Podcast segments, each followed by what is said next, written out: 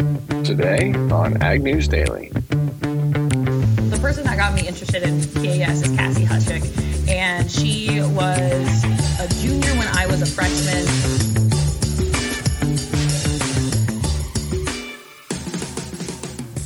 Listeners, here we are, our Friday edition of Ag News Daily Podcast, March 17th, 2023. Going to grab some headlines and share those with you before another awesome conversation. Delaney, you ready to go? I am, Tanner, but I wanted to ask you did you fill out a bracket? And if so, how's it doing after the first round of games? Uh, I yeah, I have multiple brackets filled out, and I have not looked at them.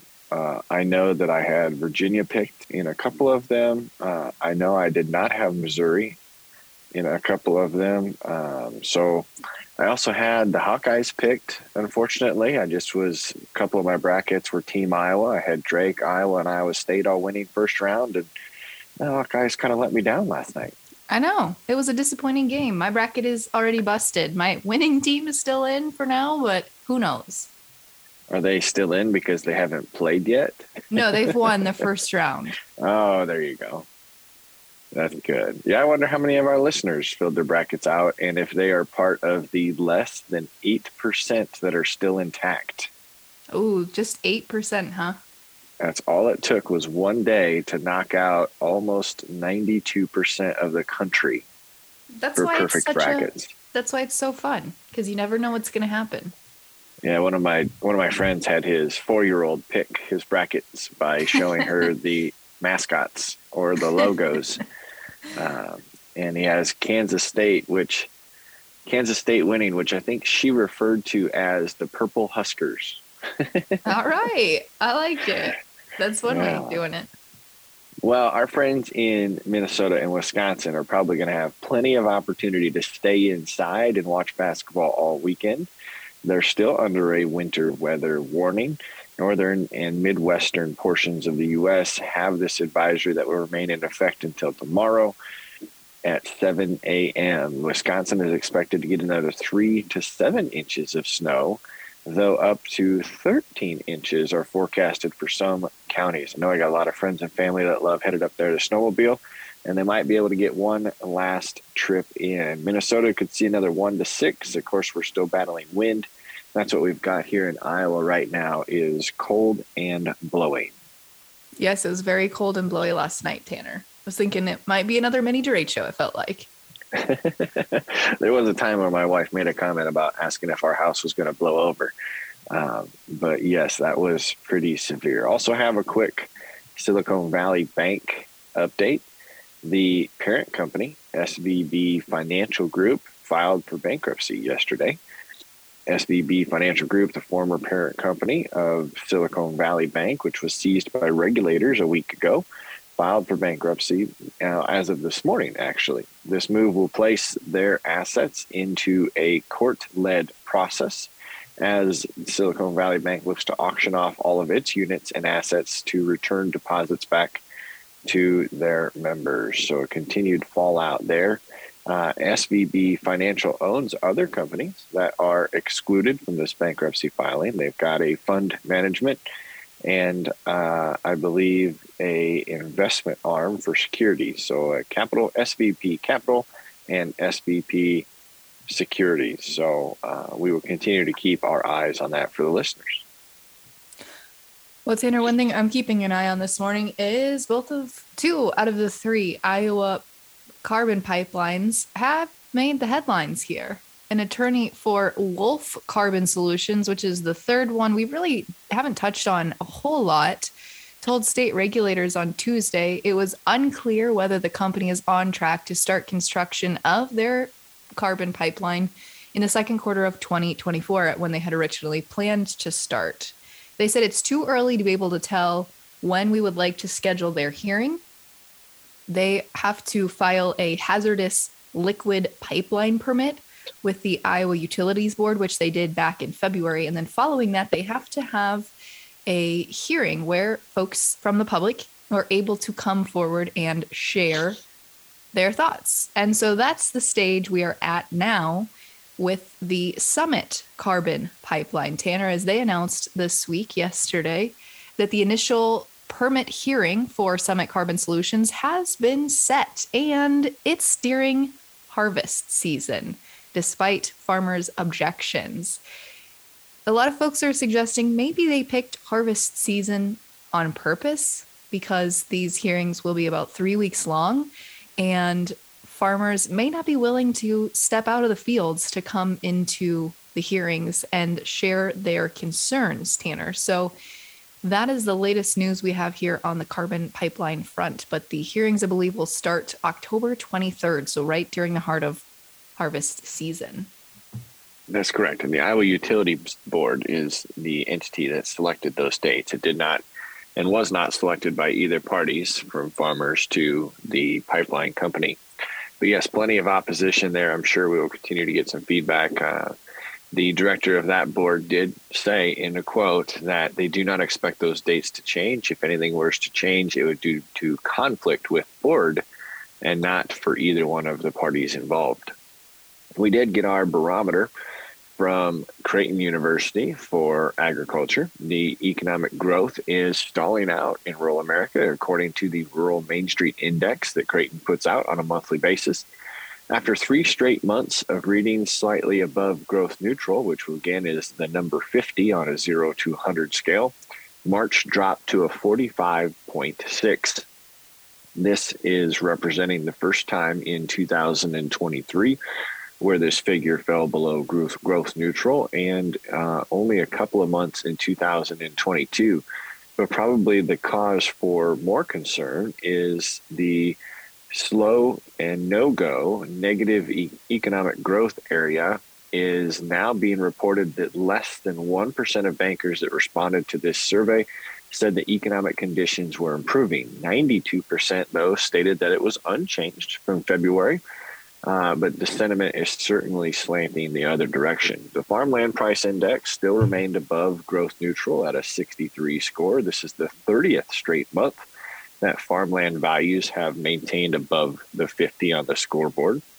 After looking at 9% of growth in 2022, bankers are only expecting a 1% value growth in the next 12 months. Other key items that we saw here 13.6% of bankers said that their lending standards became a little bit tighter this year.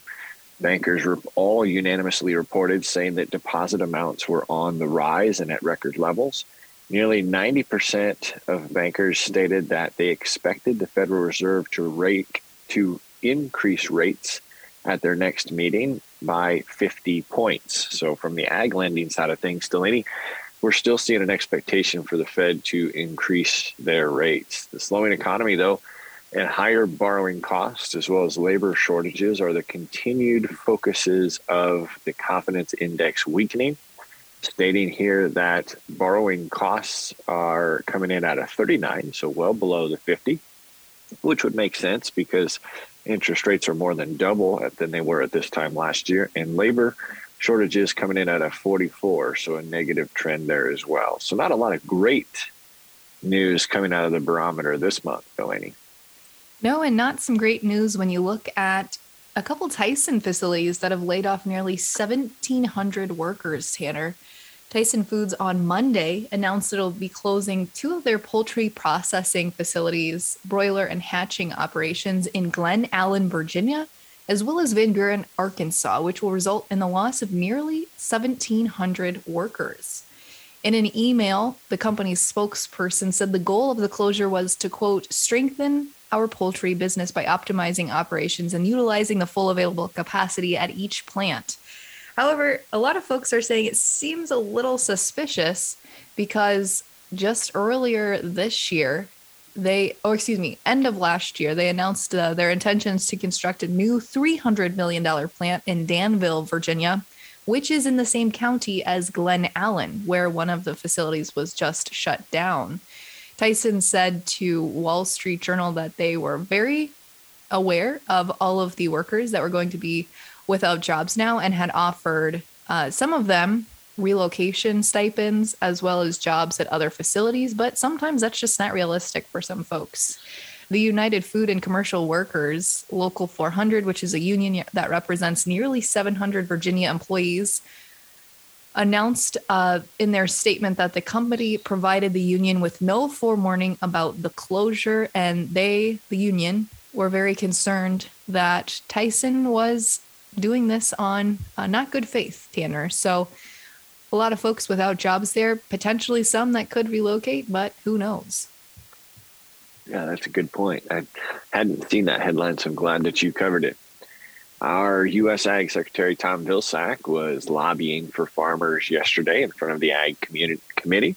Vilsack testified before the Senate Agricultural Committee on the Farm Bill and USDA programs. The hearing had plenty of moments of contention between both parties.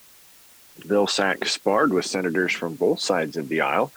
Early on, Senator John Boozman of Arkansas stated that Vilsack and his team had been slow to respond to committee requests for information, including bipartisan letters and requests. Said the lack of responsiveness has been disappointing and almost lazy. After acknowledging that the Farm Bill was not going to be an easy task, Vilsack said his staff will provide timely responses as long as the requests are targeted and not a laundry list of things that could be considered a fishing expedition. More comments back and forth uh, were shared, but there was a consensus, Delaney, that they're looking at addressing the risks in agriculture and want to make sure small farms and large farms are equally represented. Boozman noted that 89% of the farms nationally are classified as small. They only generate 18% of the farm's total the farm production for the United States. The top 3.2% of farms are considered large and cover nearly half of the farming production in the United States. However, as Vilsack stated, all farms are valuable, and this farm bill will need not to neglect small or punish the large. So there's a lot of discussions going forth with this, Delaney. But Vilsack continued to lobby, saying that we need both. We clearly need the production. There's no question about that. But we all still have to spend a lot of time focusing on producers of all sizes so that way we can continue to support the backbone of America. So it was quite interesting to see here as you dive much deeper into the article, the points of contention, but it seems like Bill Vilsack still has our listeners' best interest at hand. What, China? Let me pick that up.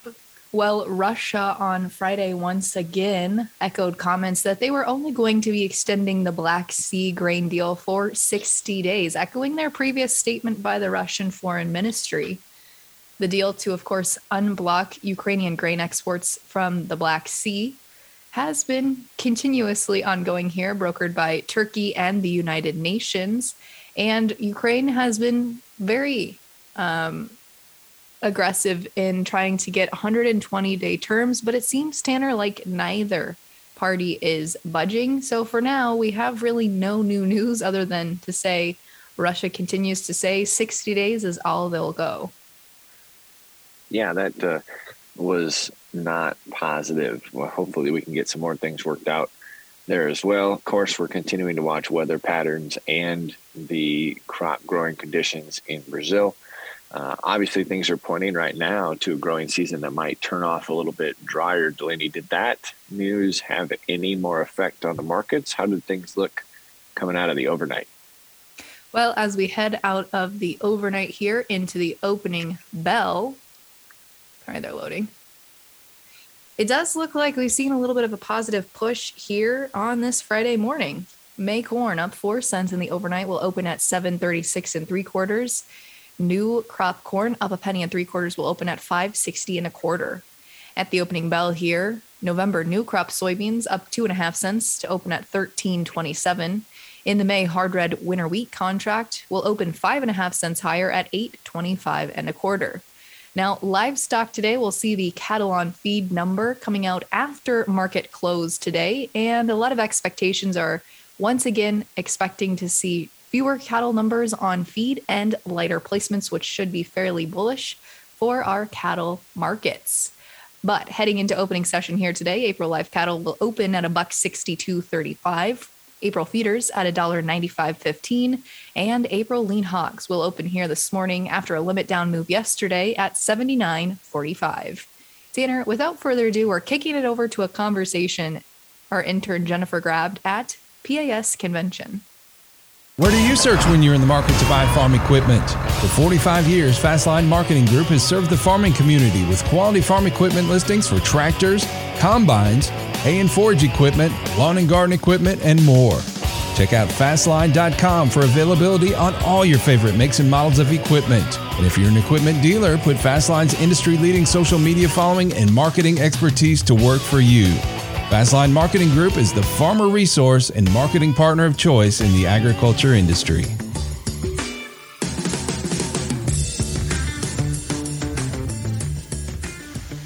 National PAS Conference is this week, and with me right now is Abby Wing, a competitor from Iowa State University.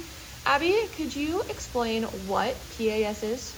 So, PAS is an organization that's led by students that allows for students to build um, their career readiness skills that they will end up using in their workplace. Um, so, for example, I am competing in the agriculture education program competition. In this competition, I created a lesson plan that I would be teaching to future students. Um, and this was a full lesson plan with like an attention getter, um, objectives, assessments, materials, all of all of the things. And in and this allows for me to practice what it would be like to be a teacher.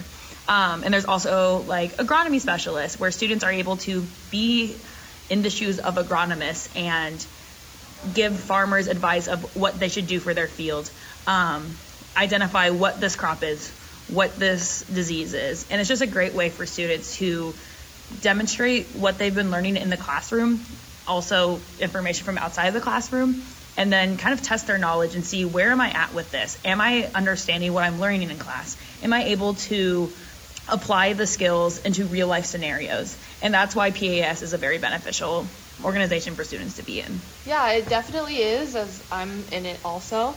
But how does it help us kind of take all of our knowledge one step further? Most of us were probably in FFA in high school, and PAS is a partnered organization, kind of like the next steps once you graduate to join, because once you graduate high school, you're most mostly an alumni in FFA at that point. So how does PAS, or it stands for actually Professional Agriculture Students, help us take everything one step further? So with professional agriculture students or PAS, it's more of having a, a like kind of a problem to solve rather than being like, okay, do I know what this part of a goat is? It's a farmer wants to get into goat production. What should they do? A farmer is having problems with their herd. What should they do? It's kind of a problem solving application where you use your critical thinking skills rather than just studying for a test and then competing in that test. So it's more of what does my background allow for me to know with what I'm competing in, and what do I know about the industry, and what am I great at that I can showcase my abilities and skills. And like you just mentioned, PAS helps us build our skills up in so many different ways through competitions. But what else does PAS also offer us? Besides the competition aspect, which, yes, is a fairly large aspect of PAS, there's also great ways to um, grow your skills through workshops um, at state and national conference. There are workshops that are held by our sponsors, um, like Growmark, um, Iowa Corn, Iowa State, all those um, gracious sponsors, and they will host workshops for students to um, strengthen skills that they have. So, for example, um, this year at National PAS Conference, there was one hosted by FS Growmark for leveling up your LinkedIn. LinkedIn is a great tool for students, and it's just very important to understand what that is. And there's not a lot of opportunities to learn about LinkedIn. So, having workshops available for students is a great way to learn other skills outside of the classroom. Um, and then there's also ones that talk about like ag innovation or ag safety, and those are just a few that are this year. Um, but then there's also uh, Iowa Corn is here, and they have um, like a semi trailer where you can walk through and you can learn about Iowa corn and learn about Iowa agriculture and how corn um, feeds and fuels the world. Um, and since National PAS is a national organization, there are students here from Washington, Idaho, places that are very different than Iowa. So it's a great opportunity for students that may have not grown up in an area that produces corn like Iowa or the Midwest, or even for me, I didn't grow up on a corn crop operation, but I still was able to walk through the trailer and see, like, oh, okay, this is what they do with the corn. This is how it's grown. This is why it's important for the economy and for the farmers and why this matters. So clearly, PAS has a multitude of opportunities, and with us both being sophomores this year, we've had a couple years of experience under our belts now. But that also means we've seen some people kind of age out of the system and having to go into the workforce and out into the agriculture industry. How have you personally seen our peers grow in their positions and become truly prepared for everything that college has helped them go through? For sure. Um, so the person that got me interested in PAS is Cassie Hushik, and she was a junior when I was a freshman. So she was experienced in PAS. She did many competitions, and she really was able to um, kind of grow as a person throughout her time at Iowa State and learn ways to incorporate what she learned into her PAS experience. Um, Cassie is currently student teaching, and she participated in um, the agriculture education program where you create a lesson that you would give to students, and it's just a great way to understand what you're going to be doing on your day to day life. Um, she also did um, agriculture education interview, which is quite literally a job interview, but it's a great way to practice how you should sell yourself to a potential employer and why you stick out from the rest of your competition and why you should be hired for this role. Um, and she actually did accept a job with a school district and yes she's a great person but she was able to succeed in this interview because she has had experience that employers can see she has created lesson plans and she's placed high with those lesson plans she's had interviews and has excelled in them through PAS.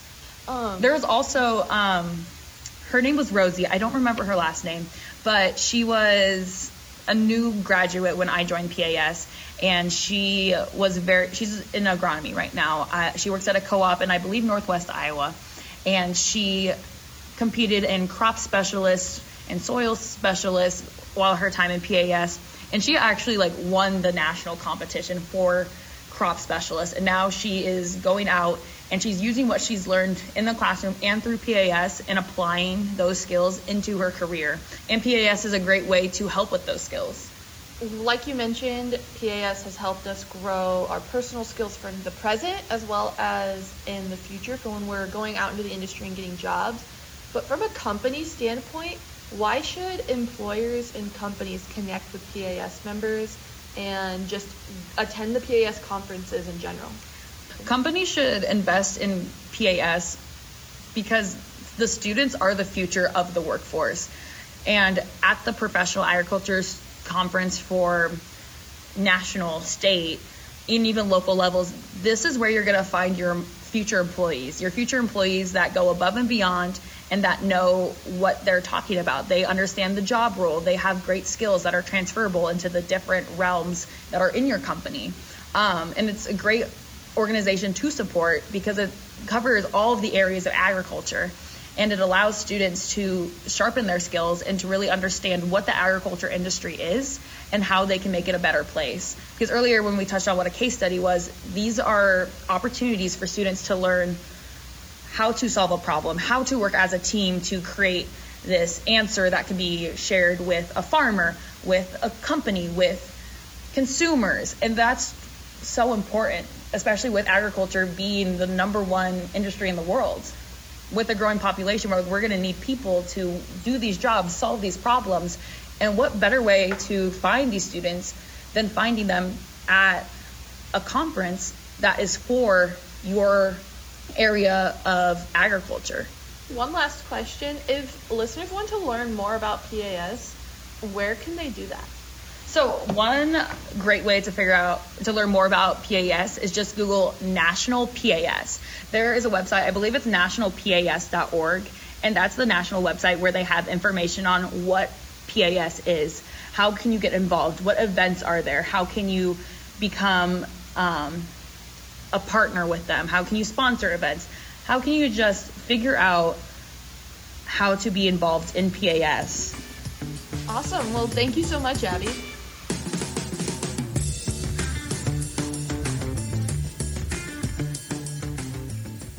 Right, it's good to get interviews from all areas of conventions, conferences, and suggestions coming out of our listeners. If you guys have somebody we should talk to, don't be afraid to reach out let us know on social media or send us an email so that way we can connect with the stories that you want to hear. Absolutely, Tanner. And with that, should we let the people go? Let's let them go.